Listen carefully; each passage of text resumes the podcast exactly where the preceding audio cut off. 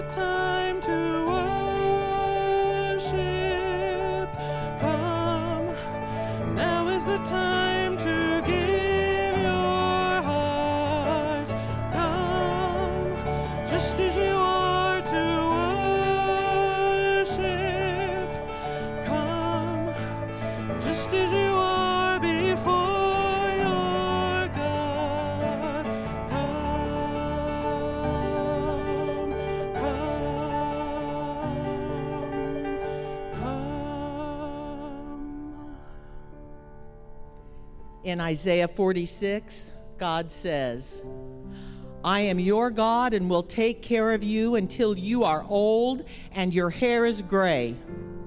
Don't you just love that? I mean, what a statement of God's abiding love and care. There will never be a day when his mercies fail.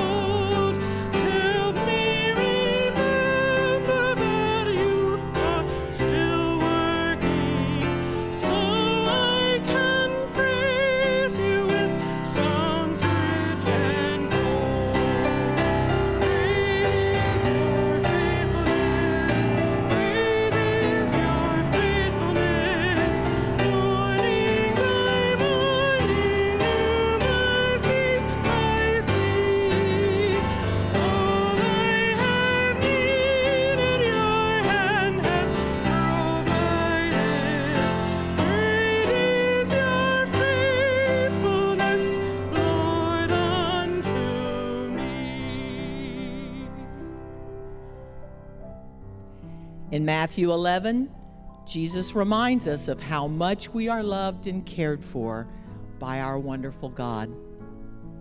Come to me, he says, all you who are weary and burdened, and I will give you rest. As we prepare our hearts for worship this morning, let's remember how well we are loved and cared for by our wonderful God.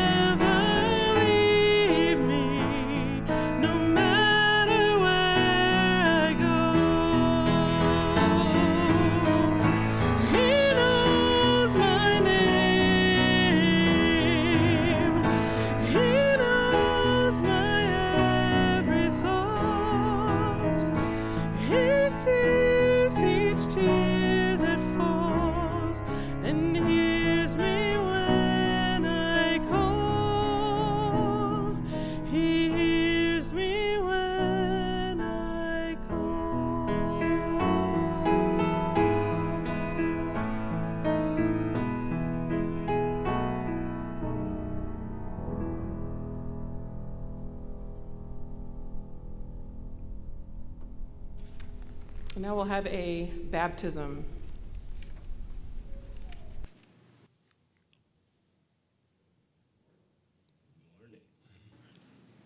Okay, so we have Martin in the tank. And we have a profession of faith, Greg. And Greg, if you could stand up for us too.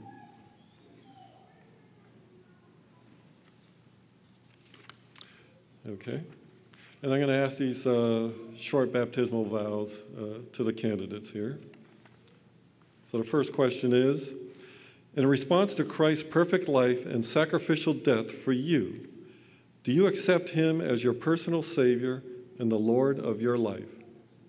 Okay. Do you accept the teachings of God's inspired word, the Holy Bible, as expressed in the fundamental beliefs of the Seventh-day Adventist Church? And do you desire to live your life in harmony with these teachings by God's grace and power? Yes. Okay. Because of God's great faithfulness to you, is it your decision to be baptized as a public expression of your faith in Jesus Christ and in the forgiveness of your sins? Okay. Yes. Okay. And the last question, is it your desire to be accepted into the fellowship of the Seventh-day Adventist Church, either by profession of faith or baptism, and to support the church in its mission as faithful stewards by your personal influence, giving, and life of service to your Lord? Yes, you do. Okay. Amen. All right, and I'm going to read their favorite verses. I'll start with Martin. And his is, of course, Psalms 23, a very popular Psalms. But I'm just going to read verses 1 and 6. So starting with verse 1. The Lord is my shepherd, I shall not want. And in verse 6, surely goodness and mercy shall follow me all the days of my life, and I will dwell in the house of the Lord forever. And Greg, his favorite verse is Jeremiah 29, verse 11.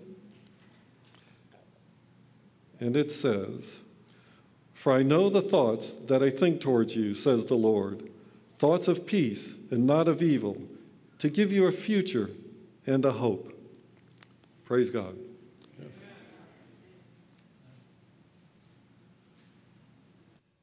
Well, now at this time we'll have the baptism, but I don't know if Martin or Aubrey would. I think Aubrey's going to be the spokesman here. Okay. Where do I begin with my journey with Martin? It was probably about 3 years ago. My wife had come down on a Friday night to do a praising practice. And Martin had walked in through the side door there and wanted to know if something was happening down here because he saw cars in the parking lot. So my wife says, no, we're just practicing, but if you come back tomorrow, you can hear us, sing, and there'll be something happening then. So then she was asking him who he was, and he said his name was Martin, and about his younger brother, Troy. And she said, Troy? Yeah, and she goes, so he says, do you know a guy named Aubrey? He used to be my little brother, Troy's big brother. So we came full circle around, and Martin has been studying with me ever since, and praise the Lord, today he's rededicating his life to the Lord. Amen. Amen. Hallelujah. Martin, no speech for us? No. Okay. All right. Definitely. All right. Do the thing with the hands. Okay. All right. No, you got it. And now, Martin, because of your love for God and your desire to serve Him with all your heart and mind and soul and strength, I now baptize you in the name of the Father and of the Son and of the Holy Ghost.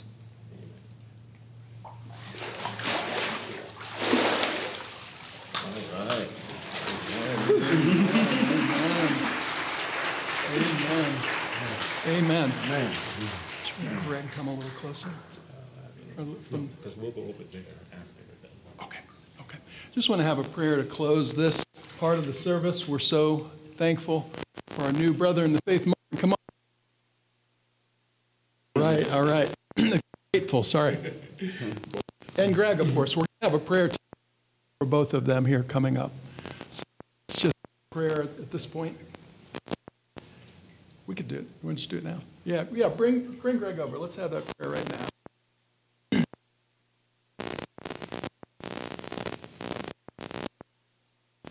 And Brother Greg came to, was it Taj's evangelistic series?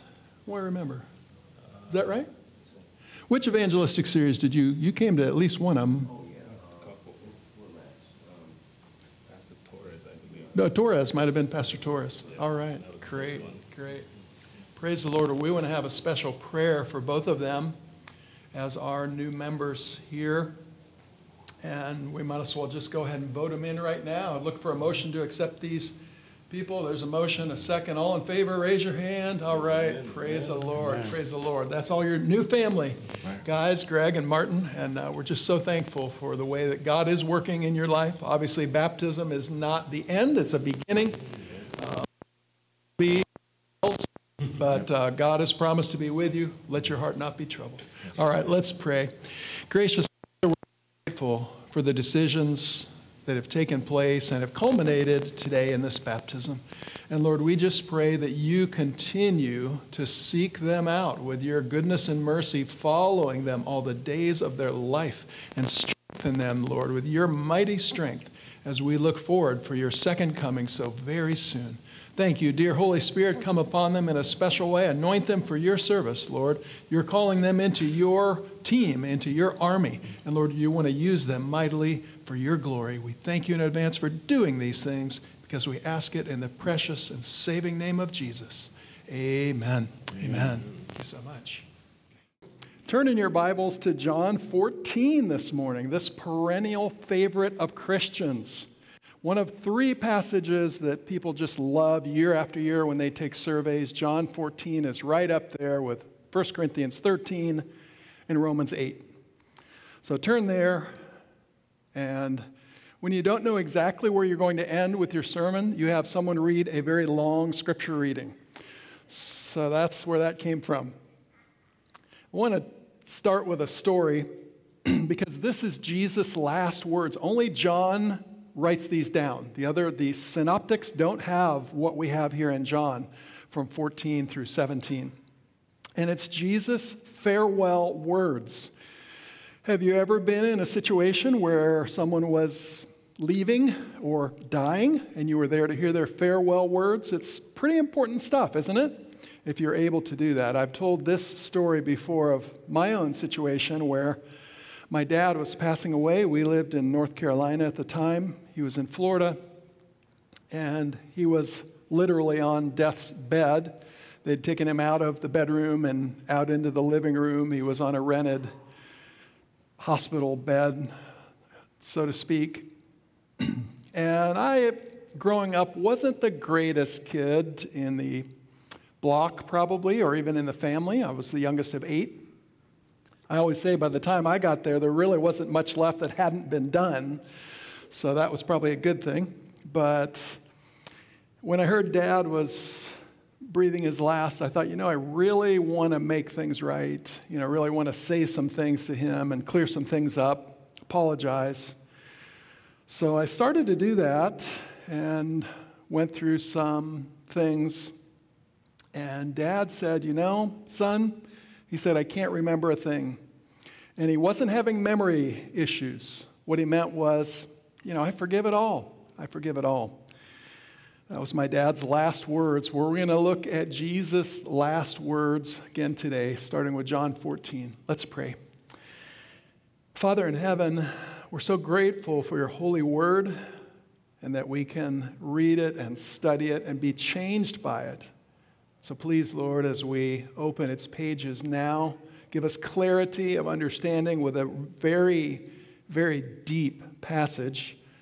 Give us conviction of the Spirit, and give us courage and strength to follow what your word tells us to do. In Jesus' name, amen. All right, John 14. Again, the context is speaking to Peter. We talked about how the chapter divisions are not inspired. And you see the red letters start down with verse 38, and there's no break in between. So this is one thing that Jesus is saying, starting with verse 38 and then going into chapter 14. So let's start with verse 38. You know the situation. Peter was crushed. Peter was shaken. Peter was troubled. Peter was wondering, where was his faith? Although he thought he was strong, right? I will go anywhere with you. I will die for you, Lord.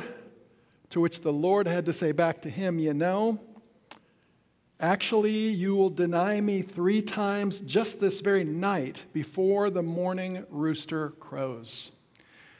That would make you troubled, wouldn't it? If you weren't troubled before, that would definitely give you a cause to be a little shaken. And then chapter 14 and verse 1. Let your heart not be troubled, Peter. Let your heart not be troubled, the other 10 disciples, other than Peter. Judas had already gone now. Let your hearts not be troubled, Battle Creek Church. No matter what COVID virus is around, let your heart not be troubled. God is still on his throne, still well able to take care of you and everything in your life. Let your heart not be troubled or crushed. Believe. How important is believe? Faith. Believe fully in God, Father God. Believe fully in me, Jesus says. You must believe in both. The Holy Spirit will enter into the equation. That's coming up a little later. But these are 2 imperatives. Believe fully in Father God. Believe fully in me, says Jesus. In my Father's house are many mansions, or many rooms, or maybe better put, many suites. And what a blessing to think about those rooms that God has for us. Amen? And it's not just about a room, right? You don't, if you've been away and you come back home, you don't want, your room is, it's nice to hang out back in your room, but hopefully you also want to see your parents, right? And be with them. And that's what this is about. It's not just about a room. It's about being with the Father, being with Jesus in this sort of family setting. And the great news is you don't have to worry about no vacancy signs, right? Because you're not staying in a hotel. You're in the Father's house, and you have your very own room. This is talking about, among other things, intimate fellowship, familial connection with Father God himself. In my Father's house are many mansions. And then I wonder if it hurt Jesus a little to have to say this. He's like, well, you know, if it wasn't so, surely I would have told you. But that shows where the disciples were. They weren't sure what to believe, so he had to say it. If it wasn't so, I surely would have told you. Interestingly enough, there's definitely room for us in the Father's house. There's room for us to not be troubled. But Jesus was troubled. Even here, Jesus was the one that was really troubled. He knew what was ahead of him, but all he could think about was his disciples, who he called his little children. So Jesus took our trouble that we might have his peace. Jesus was the one that found the no vacancy sign, the no room at the inn, that we might have plenty of room in his kingdom. And so Jesus says now, I go to prepare a place for you. Very important. I don't think there are still under construction signs in heaven. I don't think that's what this means. I think there's a still under construction sign right across here, though. How about you? That's where Jesus is working, right? The mansions, I think, are taken care of. The rooms, he's got the rooms taken care of, but he's working on our hearts to prepare us for the rooms, to prepare us for heaven. And when he says, I go to prepare a place for you, the immediate place he was going was the cross. And that is where he prepared the place. There's no way you could get to heaven unless Jesus made the way for you. And he did it. He said, it is finished. Christ has prepared the way for you and I to get to the Father's house, to have a life on this earth, a great life, an abundant life on this earth, even in the midst of trials, and also to have eternal life with him. Actually, eternal life begins, though, now and goes on in time or without time with Jesus and the Father and the Holy Spirit. But he said, I go to prepare a place for you. That wonderful preparation that he made. Keep your finger there if you have to turn the page, but just a few verses forward, fast forward to verse 23 of chapter 14, because this, again, has to do with this home and the Father's house. Connected words, verse 23, Jesus answered and said to him, that is Judas, not Iscariot, if anyone loves me, he will keep my word. Now that's an expansion for what earlier he said you would keep his commandments. We'll look at what the word keep actually means if we get to that today. I think we will. But here he says, keep my word, and my Father will love him, and we will come to him and do what? We'll make our home. We'll make our home with him. So it's about communion with God himself that this mansion's is speaking of. Not only that, it's speaking of all the way to heaven, but it is speaking of that. And we can't miss that because that's the essence of heaven, being with Jesus, not walking golden streets, not having a room, right? It's about Jesus. I go to prepare a place for you, Jesus says, and he did it. And I will come again and receive you to myself. You will come again. We immediately think of this in reference to the second coming, and I don't think it It discludes that, but it includes much, much more. I will come again. When Jesus left, he came again in the person. Spiritually, he came again in the person of the Holy Spirit. They were not left orphans. Jesus was there. God the Father was there. The Holy Spirit was there. And so today, you are never alone.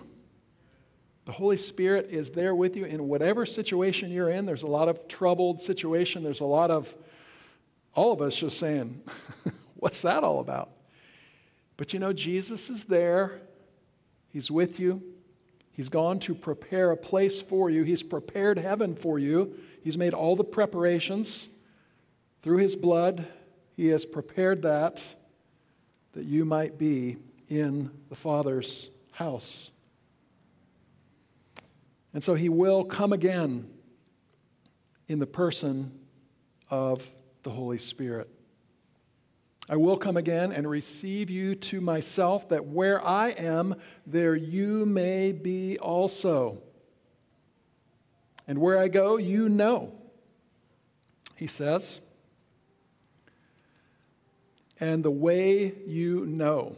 Now, he'd been telling them again and again and again where he was going. He's like, remember, guys, I told you I'd have to go to the cross, I'd have to die, but I'd be resurrected on the third day. And so that's exactly what he's telling him here. You know the way. The way is not an easy way. No, the way that Christ must go was the hardest way. But he prepared something for us, right?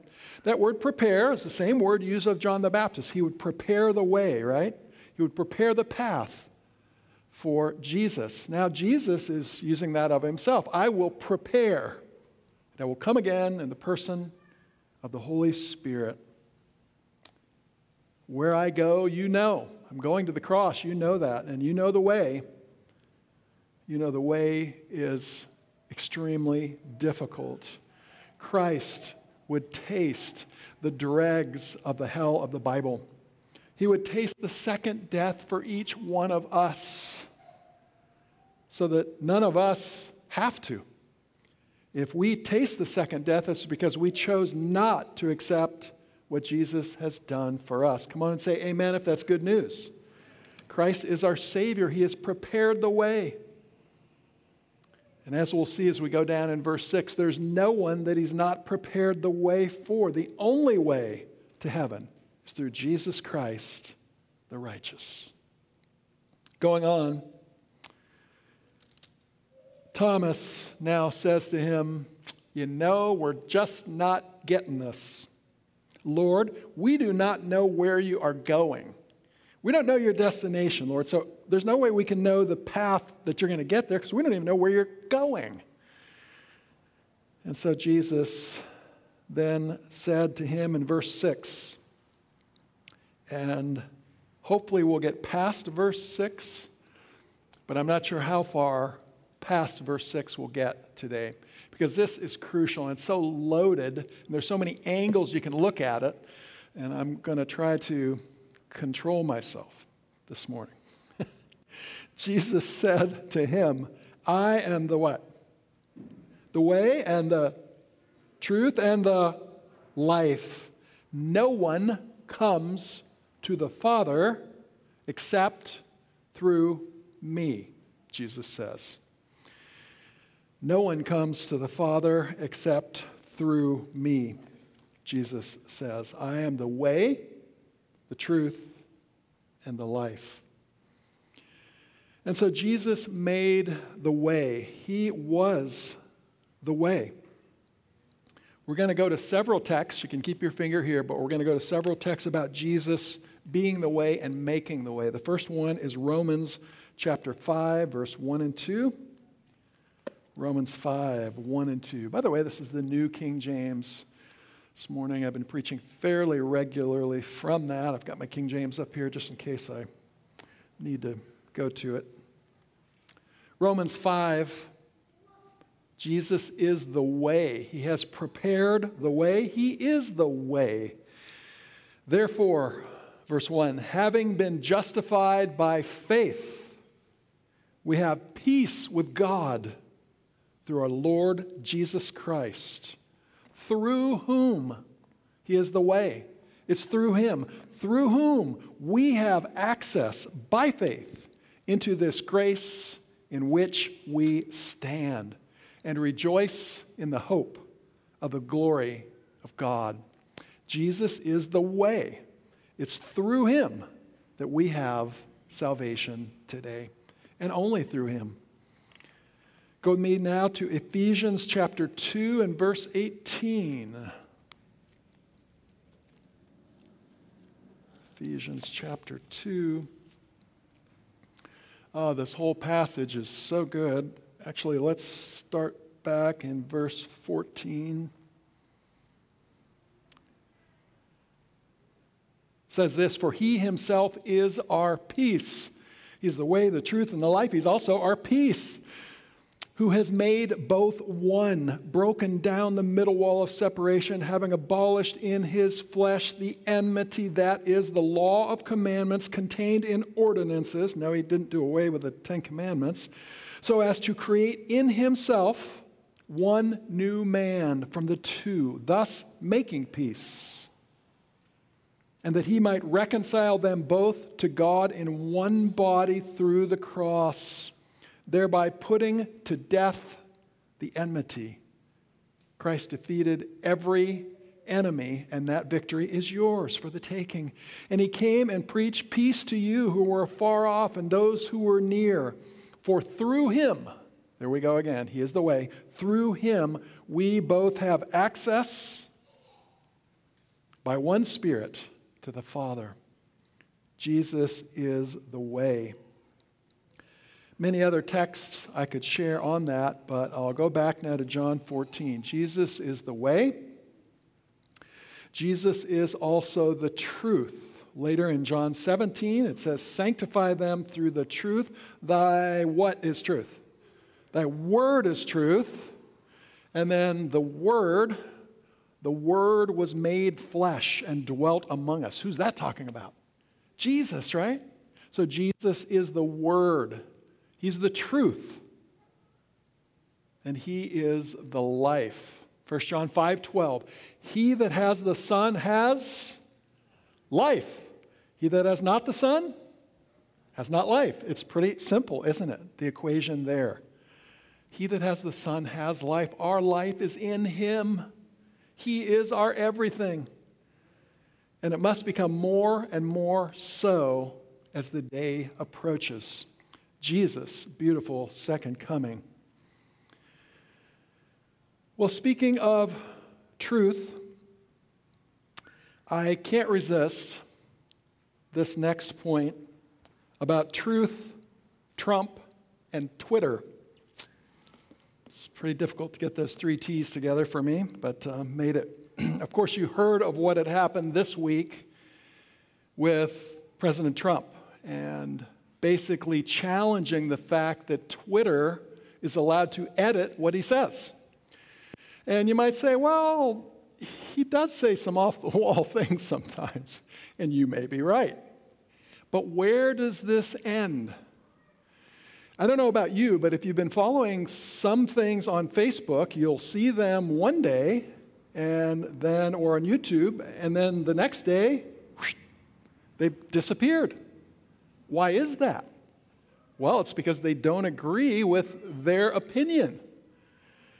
Since when do they get to be the arbiter of truth? Amen?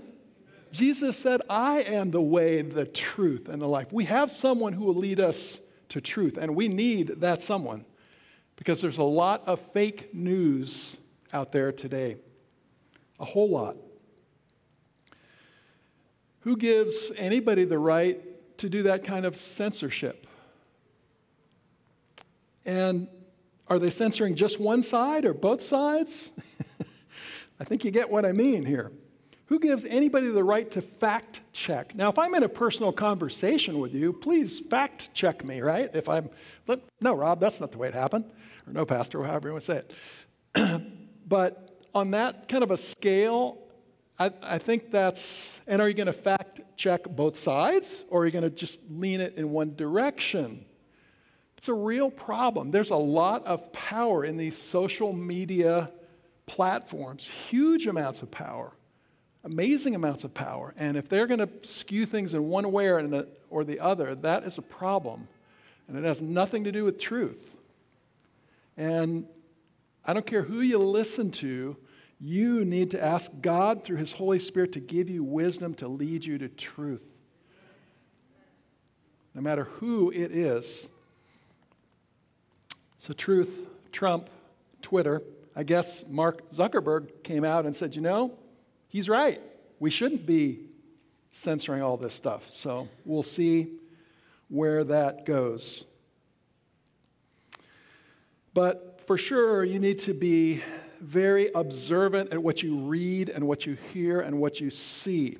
I'll give you just a couple of examples this week of things that I saw, and these are just from this week.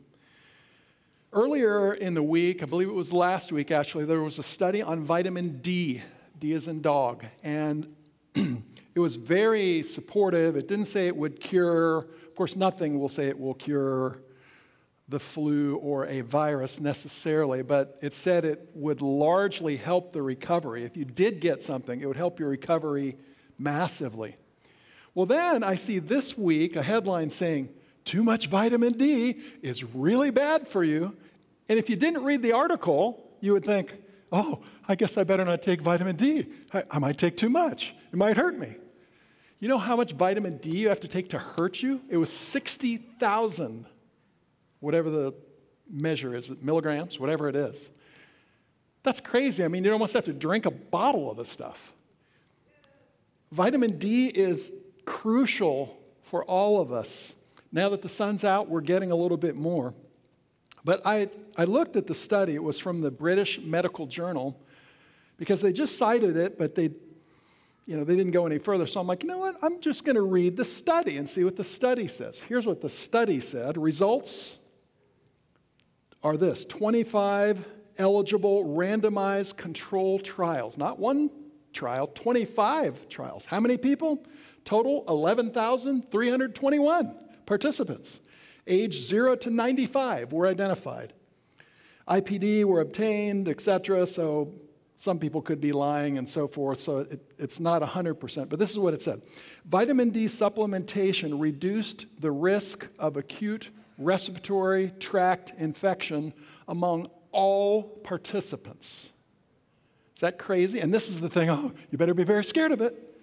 Don't be scared of vitamin D. By the way, I have to do the disclaimer, or else a friend of mine will call me. This is not medical advice. This is what I would do, okay? See your healthcare team or doctor. But please, look into vitamin D. Read it for yourself. It's super needed by each one of us to keep us from getting, I believe, flu and virus, and certainly the research is clear that it will make your recovery way faster. And many, many people are low in it. Also in that same study, vitamin D supplementation statistically significantly reduced the risk of cancer death. Sounds like a pretty good thing to take, wouldn't you say? Well, do your own study on that. But just two other things that I want to share about zinc and vitamin C, and these were other things that were in the news. Zinc deficiency affects about 2 billion people worldwide. And again, do your own research because the study I read could be wrong. But that's what it says, and is very common in older adults. Any older adults here, don't raise your hands, just in case we wouldn't have identified you otherwise. 2 billion people and older adults are low on zinc. In fact, up to 30% of older adults are considered deficient in this nutrient. Numerous studies reveal that zinc supplements may protect, against respiratory tract infections like the common cold. What's more, supplementing with zinc may be beneficial for those who are already sick. So now you've got two things, vitamin D and zinc, that you can go home and research. But there are things out there. God has built our immune system to fight the things that are happening out there, right? I'm not saying that COVID is not infective. It may be more infective than the common flu. They think it is. And that's not all bad news either. If it's more infective, that means more people already have it, and herd immunity will come quicker. Another thing I saw in the news, and then I will get off my soapbox, was about that very thing, that there's more people that are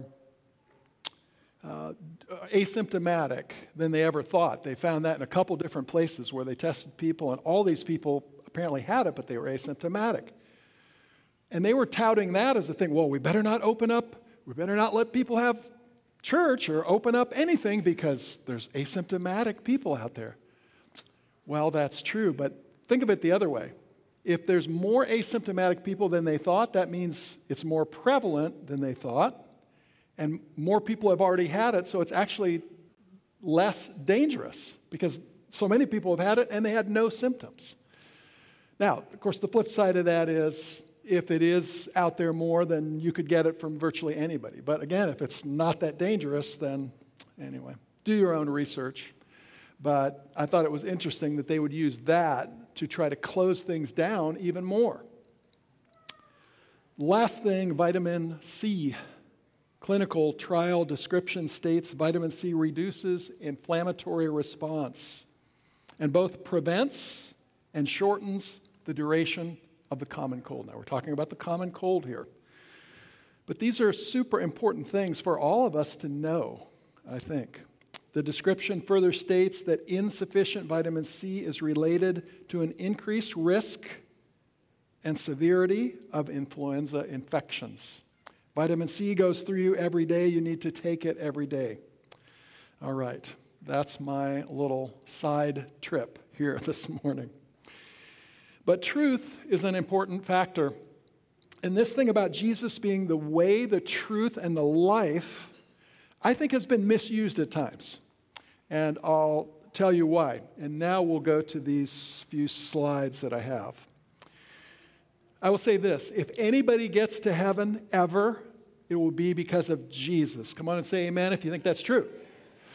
Now, could there be someone who never heard of Jesus that gets to heaven? Or if they didn't hear of Jesus, they're in a little something somewhere, a little tribe, never heard of Jesus, nobody ever came, so they're just out. They're just out. Does that make sense? I don't think that makes sense. I don't think that's the way Jesus works. And here's a quote that I absolutely love that I want to share with you as we close.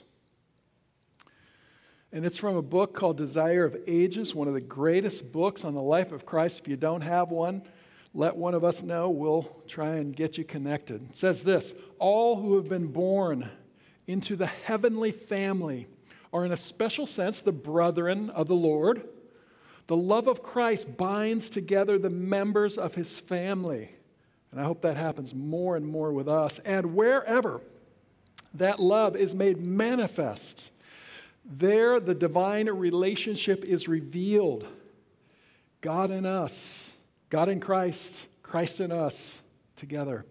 Everyone that loveth is born of God and knoweth God. Going on, those whom Christ commends in the judgment may have known little of theology. So if some of my theological rants, you're like, I don't know where you're at, Pastor. You're good. That's what this says. Those whom Christ commends in the judgment may have known little of theology, but they have cherished his principles. Where is your life? I mean, we can have theory all day long, but if your life isn't doing anything with it, through the influence of the divine Spirit, they have been a blessing to those around them. How simple is that? Be a blessing to those around you. Bloom where you're planted. Moving on. And this is fairly long, but stay with me. We're almost done. Even among the heathen. Oh, here we go. Specific to what I was saying. Even among the heathen are those who have cherished the spirit of kindness before the words of life have fallen upon their ears. They've not heard the Bible. They have befriended the missionaries even ministering to them at the peril of their own lives. You go as a missionary thinking, oh yeah, I'm going to bless somebody, I'm going to bless somebody. And what happens? They end up blessing you. You may bless them too. Certainly you would. Even ministering to them at the peril of their own lives. Among the heathen are those who worship God but ignorantly. Those to whom the light is never brought by human instrumentalities. Yet they will not, what does that say? Perish. They will not perish. Isn't that good news? God isn't just going to say, well, too bad you didn't get to hear about Jesus. Boot you out. That's not the God I serve. I hope it's not the God you serve. I know it's not. They will not perish. Listen to this. Those ignorant of the written law of God, though ignorant of the written law of God, they have heard his voice speaking to them where? In nature, and have done the things the law required. Wow. So there's enough knowledge in what we call general revelation in nature for one to be saved and for one to be lost, I believe. They have heard his voice speaking to them in nature and have done the things the law required. Their works are evidence that the Holy Spirit has touched their hearts, and they are recognized as what? Children of God. Come on and say amen. Now, there'll be in heaven some that will be a little surprised by that. It's like, how did they get here? Look at this. How surprised and gladdened, so not just surprised, but also gladdened, will be the lowly among the nations and among the heathen to hear from the lips of the Savior. Inasmuch as you have done it unto one of the least of these, my brethren, you have done it unto me. How glad will be the heart of infinite love, God himself, as his followers look with surprise and joy at his words of approval. But not to any class is Christ's love restricted. The very concept of agape love makes it so it cannot be restricted. He identifies himself with every child of humanity. This is what Christ did when he became us. He became one of us, but he became us, all of us. And it's so important. This is why it's so important. He identifies himself with every child of humanity that we might become members of the heavenly family. He became a member of the earthly family that we might become a member of the heavenly family. He is the Son of Man, and thus a brother to every son and daughter of Adam. He came and became one of us. And he didn't just come, okay, I'm going to come and be one of them, and then I'm going to go back, and then I'm going to be completely what I was before. That's not what he did. He took humanity with him to heaven. He's still a divine version, of course, but he's still there in the flesh. Zechariah talks about those that are scratching their heads and saying, what is that? What are those holes in your hands? Jesus says, I was wounded in the house of my friends. What a God we serve today. He won't overlook anyone. He's the way, the truth, and the life. If anyone from Islam ever makes it to heaven, it's because of Jesus, right? If the heathen ever make it to heaven, it's because of Jesus, even though they never heard of Jesus. But he's the only one that could make the sacrifice, and he did it. It is finished. Christ has won the battle. Now that victory is ministered to us through the Holy Spirit. That we will get to next week. Let's pray. Father of ours, we're so grateful for your character of love. Father, there's nobody on this planet that is restricted away from your agape love. You are seeking. Surely goodness and mercy will follow everyone till their very dying day. And Father, we're grateful that that's the kind of God you are. And Lord, we want to respond today in faith. The question might be asked, well, why send missionaries if they could possibly be saved without them? Well, there's sure a whole lot that the heathen don't know. There's sure a whole lot of life they're not living because they don't have the Holy Word in their hands. Oh, we must go as missionaries. But Lord, we're grateful that you count nobody out of your kingdom because of a lack of knowledge. So thank you so much that you indeed are the way, the truth, and the life. Please make your home in our hearts.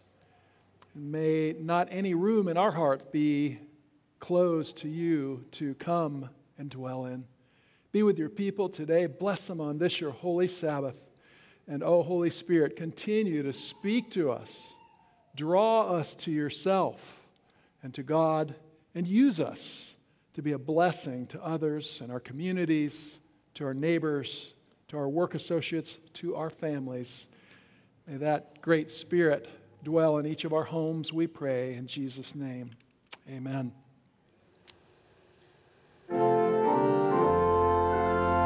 Please stand.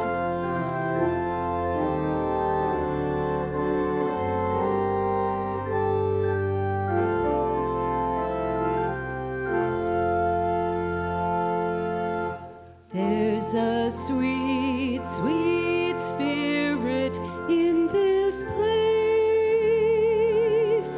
and I know that it's the Spirit of the Lord.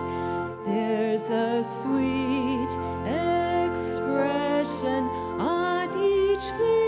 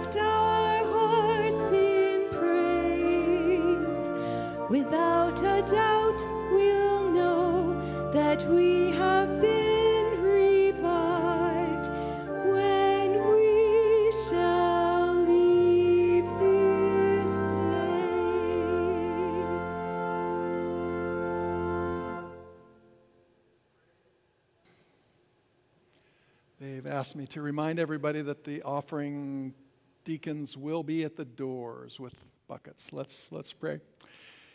Indeed, Father, your sweet Holy Spirit is in this place, and he's been wooing us to you since our very creation. Lord, sometimes we listen, sometimes we don't, and forgive us for those times that we don't. That's called sin. And we're grateful that we have a God who forgives our sins and cleanses us from all unrighteousness and empowers us to be different than we were before, to love what we hated and to hate what we once loved. Change is complete in Christ through the Spirit. We want that, Lord. May that be our experience today and going forward into the new week and into the new city, Jerusalem, which will be meeting us very soon. And now may the grace of our Lord Jesus Christ and the love of God and the communion of the Holy Spirit be with you all. Amen.